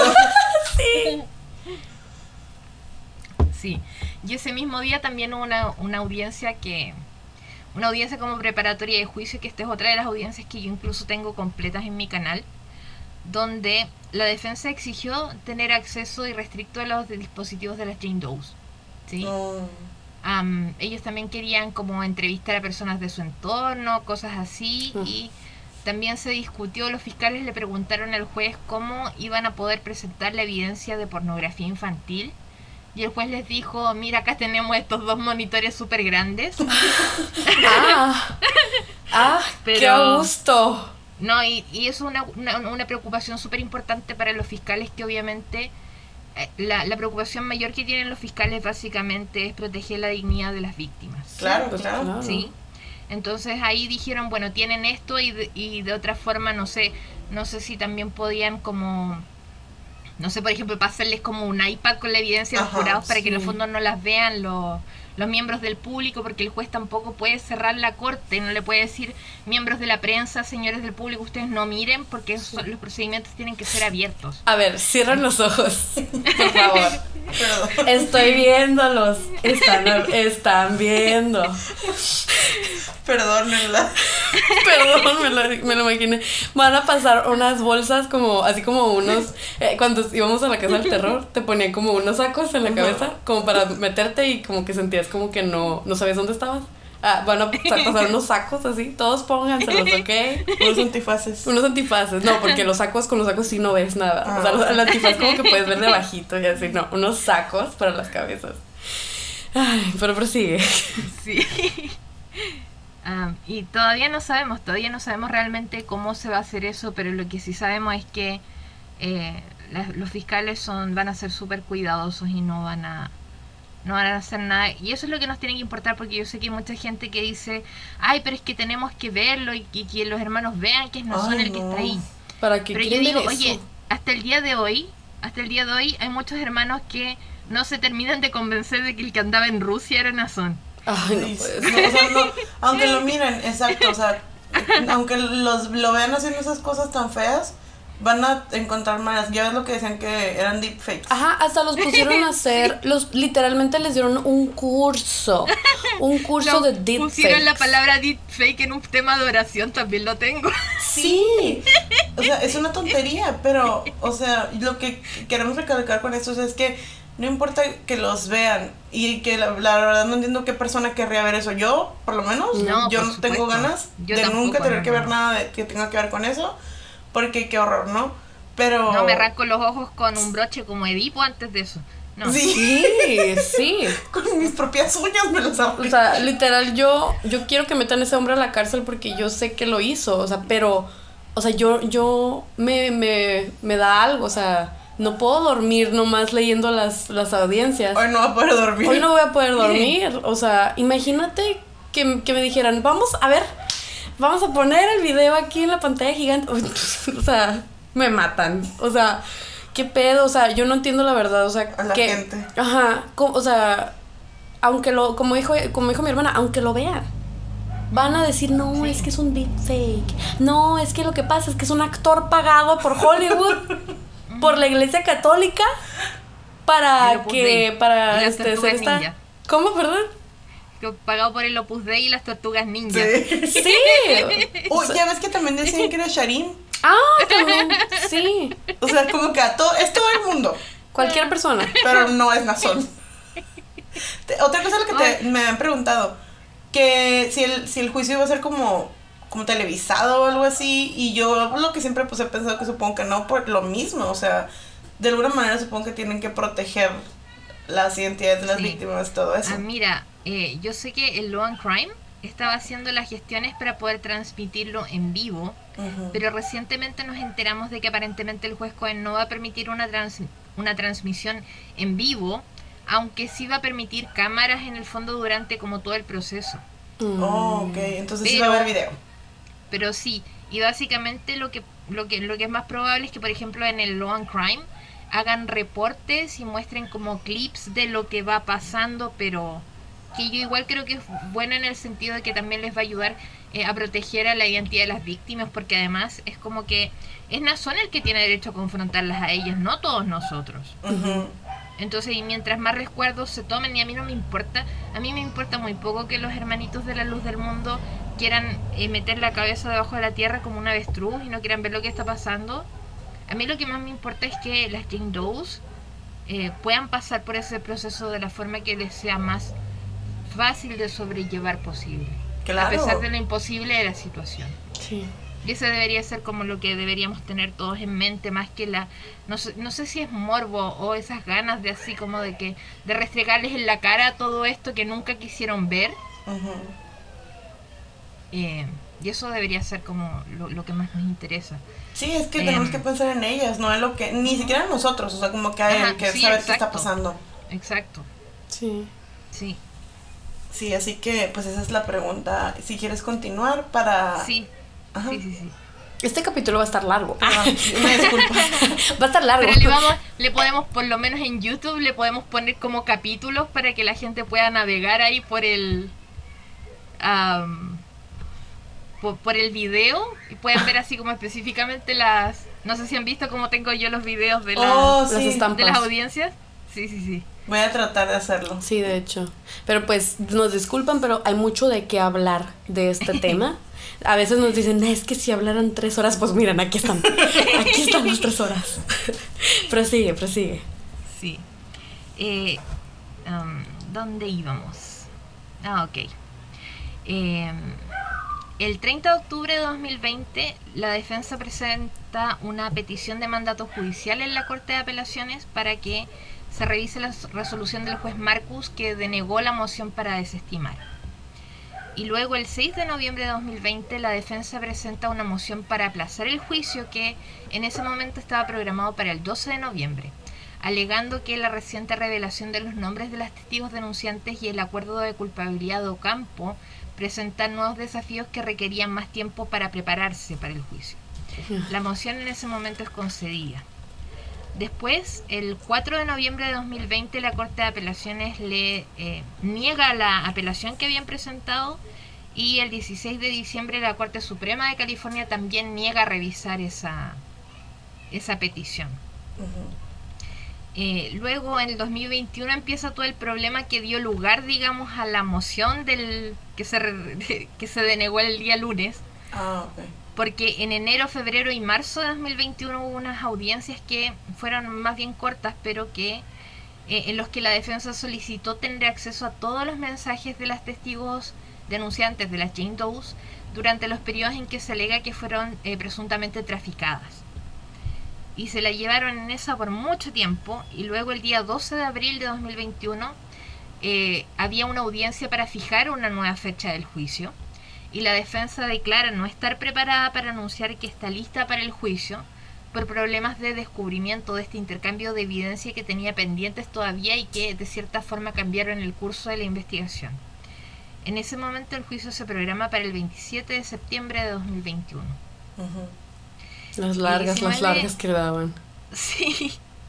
Y tenemos así el video de, de Jackson diciendo no estamos preparados para anunciar que estamos listos el 19 de mayo de 2021 la defensa presenta una petición de mandato judicial en la Corte de Apelaciones para revisar la decisión del juez Cohen cuando les negó el acceso a los mensajes de las Jane Doe's. porque otra cosa que es relevante, el juez había dicho básicamente que la defensa solo tenía eh, derecho a ver el contenido relevante y o exculpatorio de esos dispositivos, no tenían derecho a revisarlos completos. ¿sí? Entonces, el 26 de mayo de 2021 la petición es denegada por la Corte de Apelaciones y el 3 de junio de 2021 es denegada también por la Corte Suprema de California. El 26 de agosto de 2021 la defensa presenta una moción para aplazar el juicio, alegando que la Fiscalía recientemente les entregó unos mensajes exculpatorios eh, de las Jane Doe's que no les habían revelado antes. El 17 de septiembre de 2021 esa fue una audiencia igual súper importante que está disponible completamente en mi canal. Que fue una audiencia uh. en que se discuten los mensajes de texto problemáticos de las Jane Doe's respecto a actividad sexual, uso de drogas, hurto, salud mental, una, una presunta intención específica de tender una trampa al acusado que nunca fue, por cierto. Y la Fiscalía aclara que esos mensajes se entregaron en julio de 2020 en el informe 79 de investigación y ese día también ofrece aportar las copias forenses íntegras de los dispositivos de las Jane Doe's a, la defensa. El juicio se aplaza en ese momento hasta el 9 de mayo de 2022. Y luego ya llegamos a lo que a lo más reciente, que es que el 15 de marzo de ahora de 2022 la defensa eh, presentó una moción para una nueva moción para desestimar alegando que la Fiscalía fabricó evidencia, manipuló los intercambios de mensajes de texto discutidos en este informe 79, haciéndolos parecer inculpatorios, aunque de hecho absolvían a, Nazón, y retuvo evidencia favorable violando la obligación que la Fiscalía tiene de, entregar esa evidencia. ¿sí? El 25 de marzo hubo una audiencia con el juez Marcus que, en que la Fiscalía pidió tiempo adicional para preparar su respuesta a la moción el 15 de abril de 2022 la Fiscalía respondió a la moción de la defensa alegando que los mensajes que la defensa alega que eran exculpatorios implicaban más de hecho a Nazón y que no ah. violaron las obligaciones de aportar oportunamente la evidencia favorable y exculpatoria a la defensa. Bueno, pues después de unos problemas técnicos de que Diosito nos castigó por ser muy apóstatas y hablar de eh, su elegido, aquí estamos otra vez y vamos a seguir con la plática con Nadia. Eh, ¿En qué nos quedamos, Nadia? no sé, no sé en qué momento se cortó la llamada. y nosotras. ¡ah! Pero aquí estamos, aquí estamos, seguimos. Sí. Am, el, creo que la respuesta de la fiscalía no la alcancé a leer. No, no. ¿O sí? Creo que no. Pero tú léelo otra vez. Sí, Sí, ok. no pasa nada. Am, el 15 de abril de 2022 la Fiscalía responde a la moción de la defensa alegando que los mensajes que la defensa alega eran exculpatorios, de hecho implicaban más a García. ah, sí. Sí, sí, sí, sí. Sí lo leíste, pero sí, diciendo, Otra padre. vez. Dejarlo bien claro. y que no violaron sus obligaciones de aportar oportunamente la evidencia favorable y exculpatoria a la defensa. Ahora, esos mensajes, o sea, los mensajes que según la defensa eran exculpatorios, incluían mensajes donde se daba a entender que las Jane Does estaban recibiendo dinero a cambio de mantener eh, participar de actos sexuales con García. Sí. y donde decían, por ejemplo, que Ocampo le habría pedido en dos ocasiones a una de las Jane Does tener relaciones con Nazón, pero que ella siempre había dicho que no. Mm. Ahora, lo que la, una de las cosas que la fiscalía alega es que cuando decían eh, la, no existían los mensajes que dieran cuenta de a qué tipo de solicitud se referían las Jane Does. Entonces, em, para llegar a la conclusión que sacaron, que sacó la defensa en su moción es una cuestión tremendamente distorsionada. Que una lectura, una lectura simple de lo que dicen los mensajes de texto no, no se puede interpretar razonablemente, razonablemente para, para pensar eso. Además, la fiscalía les, les respondió en ese, en ese punto también. am, eso, ese mensaje e- es inculpatorio y además es como más, más consistente con el grooming, o sea, con Sí. preparar una menor para eh, bajarle las defensas, para que baje la guardia, para acercarse, tener una familiaridad con ella, para después abusar del- del- de tu poder, para que conseguir que ella participe de algo en lo que normalmente no participaría. Sí. Claro. Y es una cosa que, que eh, es súper es súper fuerte. Porque Sí, además, además como que tengan, tengan la intención, además de haber filtrado esta moción y dando a entender como que las Jane Does eran unas, como lo peor de lo peor. Sí. Sí. Y, y en el fondo solamente para dañar su reputación, dañar su credibilidad y en base a cosas que son demasiado, son, son ridículas. Muy Son ridículo. realmente ridículas. Sí, algo que, le, que yo le mencionaba a mi hermana acerca de esto era de que, o sea, eso que tú mencionas, ¿no? De que las quieren hacer ver como que ellas son como el problema o que ellas como que quieren dañar su reputación de- en base como a esos mensajes. Pero a fin de cuentas, o sea, si digamos, ¿no? Ellas están diciendo esas cosas. ¿Cómo, están no, ¿Cómo existe una normalización de que las Jane Does, o sea, digamos, de, eh, de acuerdo como a su a, a- a lo La que narrativa. a la narrativa de, de la defensa de Nazón, porque existe una normalización en que las Jane Does tengan relaciones con Nazón. O sea, Claro, y que estén en este mismo grupo de servicio. ¿Por qué Nazón necesita niñas de 14 años para que los sirvan en su casa? Sí, ¿Para exacto. qué? ¿Qué puede hacer una niña de 14 años que no puede hacer una hermana grande, una hermana casada? Y a la de que además deberían por lo mínimo pagarle un sueldo, o sea, Sí, sí. exacto. mínimo. O sea, es, es totalmente como incoherente, o sea, horrible, o sea, pensar que una niña va a estar como planeando, como que, ah, sí, vamos a destruir, o sea, como vamos a destruirle la vida a este señor, o sea, ¿qué pedo? O sea, son niñas. Y aparte, si lo quisiera destruir, pues ¿por qué? ¿Qué le hizo? ¿Qué hizo? O sea, Exacto, ¿cuál es la eso- motivación? súper, súper importante porque la, la defensa como que nunca ha podido como atri- atribuirle como un móvil creíble a las Jane Does. Primero lo hicieron con Jane Doe 4, Jane Doe 5, pero ahí era como el móvil del despecho. Era Mm. como, era como ella eh, tenía una relación romántica y sexual con Nazón, pero después ya como que terminaron y ella eh, como que lo quiso perjudicar por eso. O, o Jackson que sacó que Jane Doe 5 dijo que estaba enojada con la iglesia. Y, y por eso vas a, vas a, o sea, vas a acusar eh, a, a Nazón, que es una persona que con el poder que tiene y el dinero que tiene. Ah, Y- o sea, otra- además de que estaba enojada con la Ajá. iglesia. O sea, Sí. no se supone que ahí no te obligan a nada, no se supone que ahí estás feliz, no se supone que ahí no pasa nada malo, de que va a estar enojada con la iglesia la Jane Doe. Y además, o sea, es como de que... ah, bueno, prosigue, perdón. Sí, no te preocupes.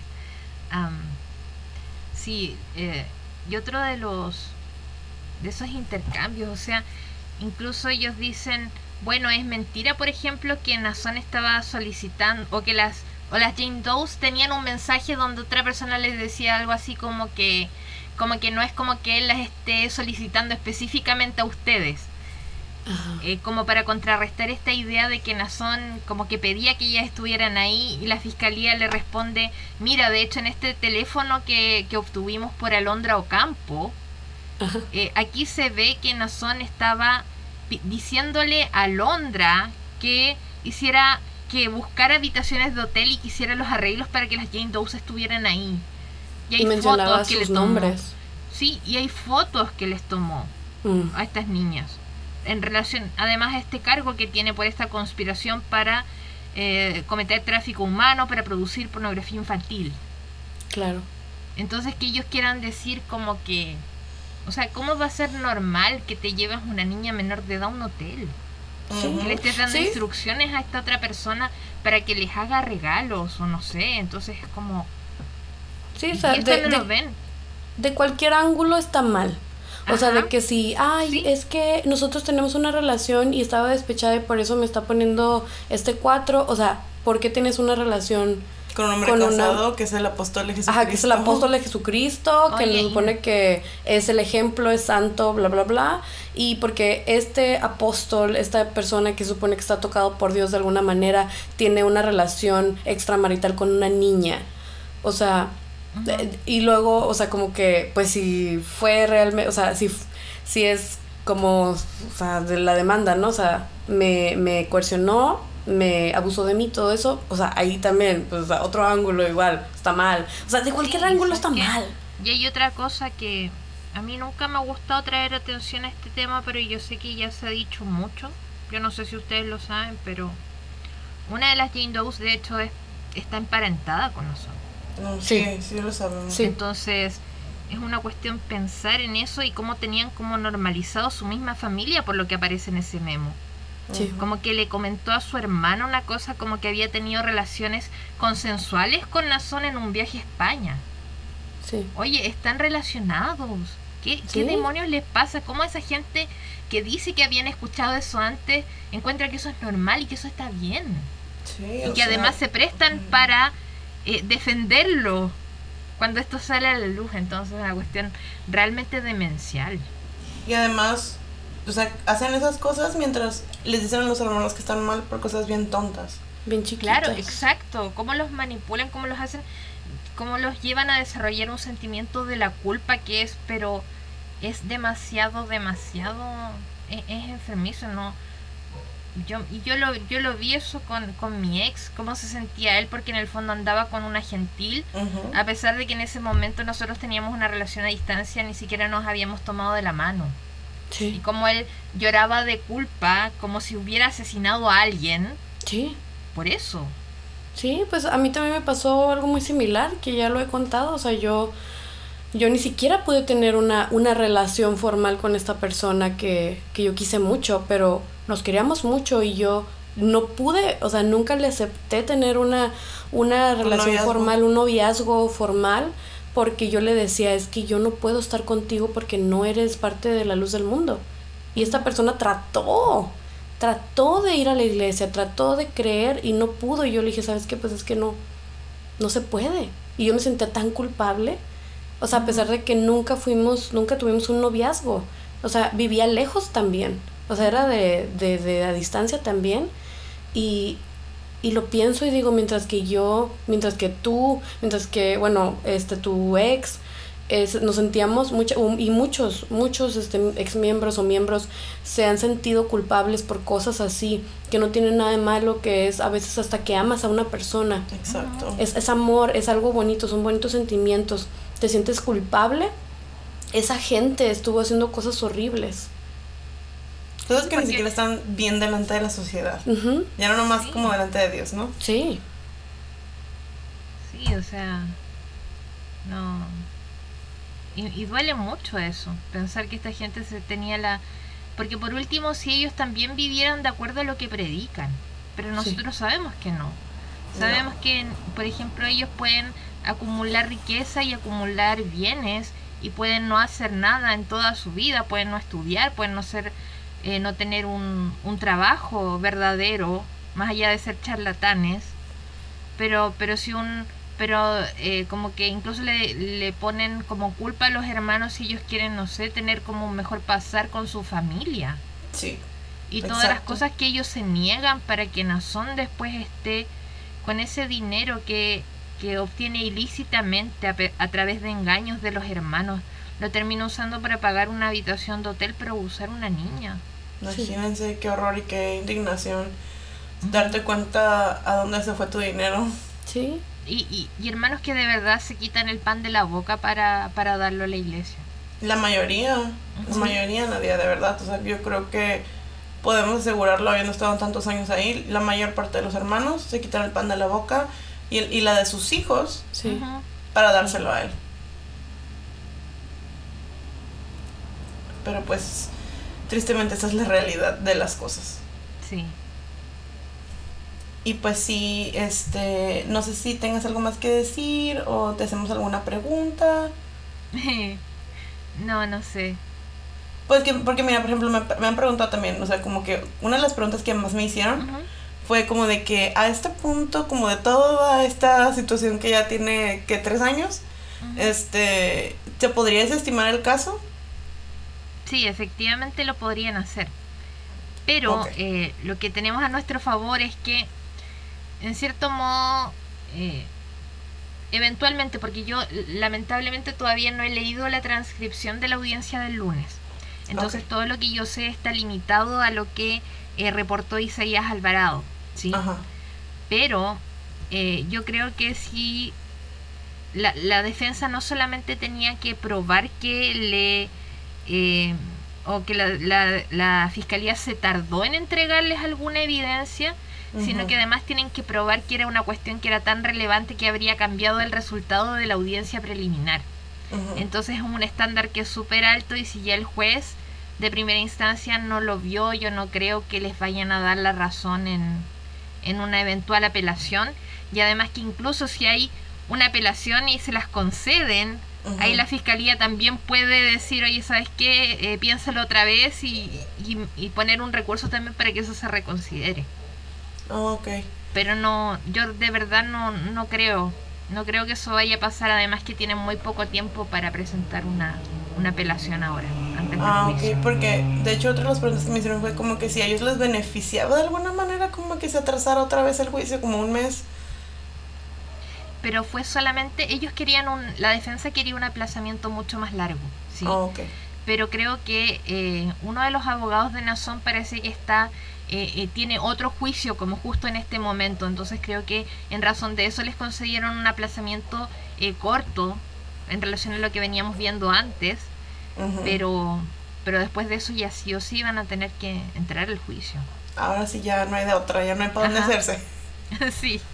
Bueno, pues aquí también vamos a, entonces ya para terminar este episodio tan largo, mi hermana nos va a platicar un poco de las cosas que los lucecitos dicen y vamos a como a desmentir.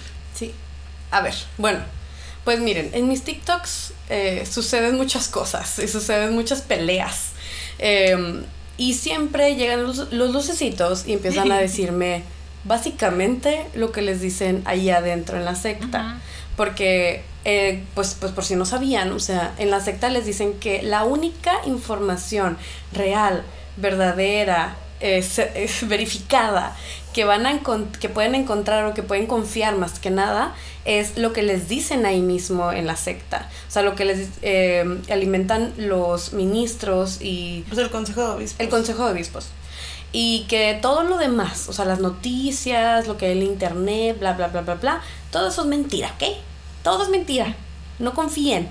Bueno, entonces, cuando yo hablo en mis TikToks acerca de lo que está sucediendo tal cual, o sea, en el caso de Nazón, siempre llegan los lucecitos y me dicen ciertas cosas. La primera es eh, lo que ya habíamos mencionado, ¿no? Como de que, ay, es que las evidencias no existen, ¿no? Eso fue, fue algo que trajeron mucho así como de moda este, de que no existen evidencias, el apóstol va a salir, em, porque pues no hay evidencias, no hay Jane Doe, todo es mentira, todo es una conspiración de la iglesia católica y de... Eh, del estado, Dei. ¿De qué? Del Opus Dei. Ajá, del estado de California, del juez, de todo el mundo está conspirando en contra de la luz del mundo, ¿no? Pero eso ya lo respondimos, este, ya lo respondió Nadia eh, durante el episodio. Eh, lo otro, ay, perdón, se me fue hasta el aire. Lo otro es em, que las, pues las este, evidencias fabricadas, ¿no? Ya también, ya lo respondimos, o sea, que dicen, no, pues es que lo que pasa es que fabricaron evidencias y, y, y no sé qué, o sea, como que muy así, ¿no? Como de que Jane, las Jane Doe son unas espías, son unas hackers, hackers. profesionales, o sea, ellas la neta, o sea, como que tienen la capacidad, o sea de fabricar evidencias que realmente el juez quiera y la la. Entonces, imagínense, como que al nivel que estamos llegando, o sea, como que profesional de hacker. Bueno, y lo otro, ¿lo otro qué era? Hasta se me fue el rollo. no sé, TikToker. Eh, perdón, disculpen. Y esto, y eso, lo peor es que estábamos hablando de esto y yo estaba así como bien, bien, este, así como bien, bien segura, así como de que diciéndole a nadie a todas, como que así, ah, claro Pues yo creo que una de las cosas que digo, también se mencionaron, pero pues creo que vale la pena como que volver a mencionar, es eso que decían del que habían detenido la evidencia. Siento como que de esa multa que le hicieron los fiscales que me comentabas, ¿no? Que como que luego les quitaron la multa porque decían, es que no me entregaste como la evidencia, aunque ya les habían entregado unos discos. También decían mucho de eso, me acuerdo, como de, ay, es que ni siquiera entregaron la evidencia, ya hasta desestimaron el caso y, ay, tantas cosas así, como que muy, muy así, muy necios, ¿no? Con la idea de que es que todo esto es una mentira, es una injusticia, como dijo Nazón, es que están, este, ¿cómo decir? ¿Cómo dijo? Violando, violando como mis, mis derechos. este, el país, pero yo confío de todas maneras, ¿no? Ajá, sí, y eso es lo que acaba de decir en, en su saludo, en su saludo apostólico, literal hoy, o sea, hoy que estamos grabando Hoy martes. Hoy martes lo está, lo está, lo dijo, o sea, de que al parecer a él no le, o sea, es que dicen mucho eso de que de que no le dieron como un juicio justo. Ah, sí, de hecho es otra de las cosas que dicen mucho y que creo que no le hemos mencionado o no, no, lo dijimos tan así, tan, uh, tan seriamente, tanto. ya ni siquiera estoy, puedo, puedo hablar bien, perdón. Este, el, el, que le quitaron, decía él que le había negado el derecho a un juicio, expedito. Pero a ver, él, yo sé que tú tienes un video en tu canal, si no me equivoco, en el que Nazón niega su, o sea, dice, yo dejo mi, mi derecho a un juicio expedito, ¿no? Sí, exacto, déjame, déjame ver de qué fecha específicamente era ese video. Aquí está. Eh, fue el 9 de noviembre de 2020, cuando Nazón personalmente renunció a su derecho a un juicio expedito. Y fue chistoso porque incluso como que hasta balbuceó la respuesta y como que Jackson le estaba tratando de decir y es como, dilo, dilo en español, porque en el fondo eso también, o sea, una cuestión súper vergonzosa en Nazón, que él no habla inglés, que necesita un intérprete. Ajá, sí. Entonces, para que, para que la respuesta contara, en el fondo él tenía que decirlo en español para que la intérprete lo, lo dijera en, en inglés y eso contara como la respuesta del juez. Pero, pero sí, él, él, él ya dijo que no, y ha sido su defensa la que consistentemente ha aplazado el juicio. Sí, me acuerdo que creo que en el video dice sí, señor. Ajá, dice sí, señor, sí. O sea, nunca se me va a olvidar. Porque lo he visto, lo he visto tantas veces porque se los he puesto en los TikToks. Porque me llegan y me dicen, o sea, es que no le, no le dieron como un juicio, juicio expedito. Le, negaron, le negaron su derecho a un juicio expedito. Y ya lo he puesto el TikTok, o sea, como que, y lo he visto y, o sea, si me entiendes, entonces, o sea, es, es como de que a mí me frustra mucho oírlos, porque siempre, como que nomás repiten y repiten lo mismo. Sí, sí, o sea, eso yo sé, porque de hecho, em, ya hace un tiempo, cuando empecé a hacer esto también, yo participaba de muchas conversaciones con, con miembros activos de la luz del mundo. Y llegó a un punto en el que como que yo podía predecir todo lo que me iban a decir antes de que siquiera lo dijeran. Sí. Es como, eso es un, un síntoma de la posesión ideológica por decirlo de alguna forma, porque realmente como ni siquiera ni siquiera son capaces como de formular un argumento original, de analizar los hechos y llegar como a una conclusión propia. Ahora, eh, otra cosa que pasó recientemente es como que eh, empezaron como a eh, alentar a los hermanos a que se crearan cuentas, por ejemplo, en Twitter. Ah, sí. para que empezaran a, a- a contestar ahí estas noticias súper favorables que iban a aparecer por esta moción. Am, Y no, y no hubo. claro, ya no, no, se que- les dio. Entonces, y, y ver como que todos, todos comentan lo mismo. Todos, Sí. todos, calcados, calcados. Entonces, es como que. Y en un momento, me acuerdo ese tiempo, como que hasta armé un documento así como respondiendo así como todas las cosas, todos los argumentos falsos que dan los, los luceritos del mundo, porque ya, como te digo, llegué a ese punto en que yo ya sé todo lo que van a decir antes de que lo digan. Y como que ya ni siquiera me tengo que forzar en pensar una respuesta porque como ya la he redactado como tantas veces, como que ya es como copiar y pegar, toma, yo ya sé lo que... Sé todo lo que me vas a alegar, ya no tiene caso. Sí, o sea, y a mí ya los videos acerca de lo del juicio de Nazón ya no me, ya no me, ya no llega ningún lucecito. Ya no llegan, porque ya siento que a este punto, aunque estén como muy lavados del coco, aunque estén muy como en negación o lo que sea que sucede en su cabeza, o sea, saben que no, o sea, No hay manera no hay manera, no, no, no, no tienen algo realmente como una información real que puedan decirme, oye, pero es que mira, así, así de esta manera, o sea, no, Em, porque ya saben que yo lo único que les, lo que hago es que les contesto con videos, les contesto literal con evidencia, pues, o sea, de, de lo mismo que puede haber, del- de lo que está disponible de, de las audiencias, pues. Y no hay forma en que me puedan decir que no es cierto porque está en video. o sea, Se ahorra está- la humillación ahora ya. Sí, ya se lo ahorran lo bueno. Pero sí, hace algún poco de tiempo todavía me llegaban y me decían, y son nomás como, es bien feo, es bien triste, te digo, porque estoy igual que tú, o sea, ya sé lo que me van a decir. O sea, me están diciendo y les digo, ya sé que me vas a decir, que tal y tal y tal, que no sé qué. Ay, es que tú, me, y la- ya nomás me empiezan como a criticar a mi, a mi persona, me dicen que yo estoy mal, que yo estoy, todas las eh, que insultos que te puedas imaginar, ¿no? Pero sí, o sea, pero, no... Pero fíjate que hasta para insultar son súper limitados, ¿ah? Como que ni en Sí. eso. O sea, yo a veces eso les digo, ay, o sea... Eso a mí me ofende mucho. Ajá, sí, sí, porque yo Por digo, último- o sea, al menos insúltame bien, o sea, al menos dime algo, o sea, porque le digo, hasta los insultos ya están muy repetidos, pues, o sea, dime como algo nuevo, ya sé que o- eh, estuvieron un tiempo diciéndome que tenían los dientes chuecos. Y les hice un video donde como que de que, pues la neta a mí me gustan mis dientes, como que qué onda, y ya pararon. Este, me dijeron mucho de que estaba fea y yo así como que pues, ajá, bueno, o sea, y ya, ahí se acabaron los insultos y yo, bueno, pues ¿dónde están, dónde está la creatividad aquí? ¿Dónde está la ayuda de Dios para, para criticarme al menos? O sea, es como que pues no, o sea, pues ni una cosa ni otra, ¿no? Este, ah, no, y luego, o sea, y luego también está la cosa de que les digo, pero háganme dúo de, de, de, de, lo que estoy diciendo mentiras. Porque me dicen, no, es que es una mentirosa y no sé qué. Y yo, pero, ajá, pero háganme dúo. Y la un- nunca me habían hecho un dúo, nunca en mi vida me, me habían hecho un dúo. O la que me hizo un dúo me empezó a decir cosas que yo ya había este, dicho en, en otro TikTok, o sea, como que ya había aclarado.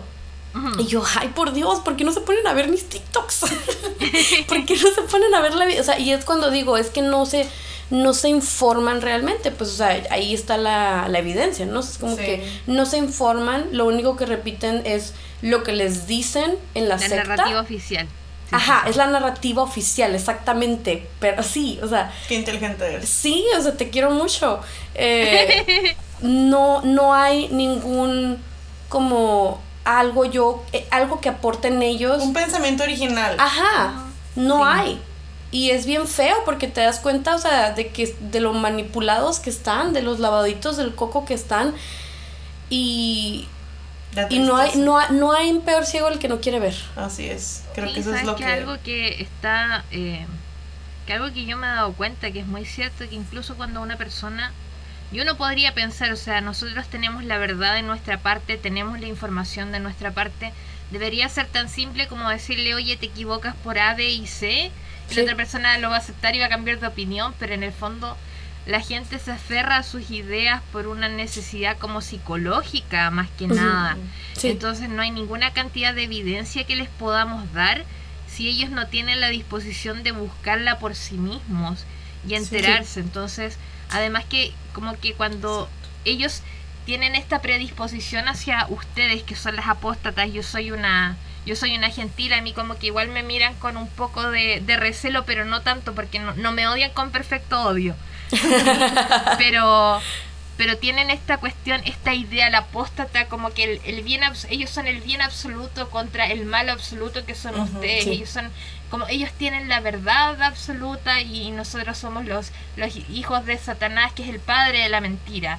Entonces, como que tienen en el encuentro con nosotros está esta sensación como de temor, de, de que si, si yo me mezclo con esta persona, si yo tengo una conversación con esta persona ya me va a afectar mi fe. Entonces como que están a la defensiva, están con esta sensación que no es la, no es la condición adecuada para ser receptivo a, a, recibir esta información, a replantearse las cosas. Sí. Sí, y por eso demonizan tanto a, a los a ustedes las apóstatas. a las más apóstatas del condado. Sí, y a cualquiera que se atreva a darles la contraria de alguna manera. O sea, es la realidad. Sí. Así que pues bueno, pues yo creo que vamos a terminar nuestro video agradeciéndole mucho a Nadia por estar aquí con nosotras. La queremos mucho y le agradecemos que pasó todas estas horas de su tiempo con nosotras. Este, nos sentimos muy felices, sentimos que este video va a ayudarnos a, a informarnos en realidad, que es nuestro y principal objetivo de las tres la realidad este porque pues así como nosotros informamos ella informa en un área que yo no entiendo nada hasta que alguien me lo explica. Eh, así que este aquí es trabajo en equipo. Ah sí exactamente. Así que te agradecemos mucho. Ya sabes que siempre tienes, una, tienes un espacio aquí con nosotras en el sillón apóstata, en el que grabamos para... en el sillón virtual apóstata. Sí, en el que platicamos y pues ya, ya sabes que te agradecemos mucho otra vez y diez mil veces más siempre por todo tu trabajo y por haber ayudado a tantas personas la fin, la fin de cuentas a pues a entender, a entender lo que es difícil pero que es muy necesario. Sí. Sí, yo también, o sea, las quiero, las quiero muchísimo. Quedo a su disposición siempre para cualquier duda que tengan y, y cada una aportando desde su propia eh, su propia área de expertise y haciendo lo que podamos para, para ayudar a las personas que realmente estén, tengan el valor para, para abrir los ojos, porque esto tiene que venir de ellos, ¿sí? Sí, exacto. Sí. Tienes toda la razón. Sí. Así que, pues sí. Sí, pues este, amigos, amistades, amistades apóstatas. Yo nada más me queda agradecerle a Nadia again, otra vez, por estar con nosotras, por acompañarnos y decirle que la queremos mucho y decirles a ustedes, amigos, amistades, apóstatas, nuestros apóstatas favoritos, que nos escuchan cada miércoles apóstata, ya entendimos que la luz del mundo es una secta. Hasta la próxima. Los queremos mucho. Bye. Bye.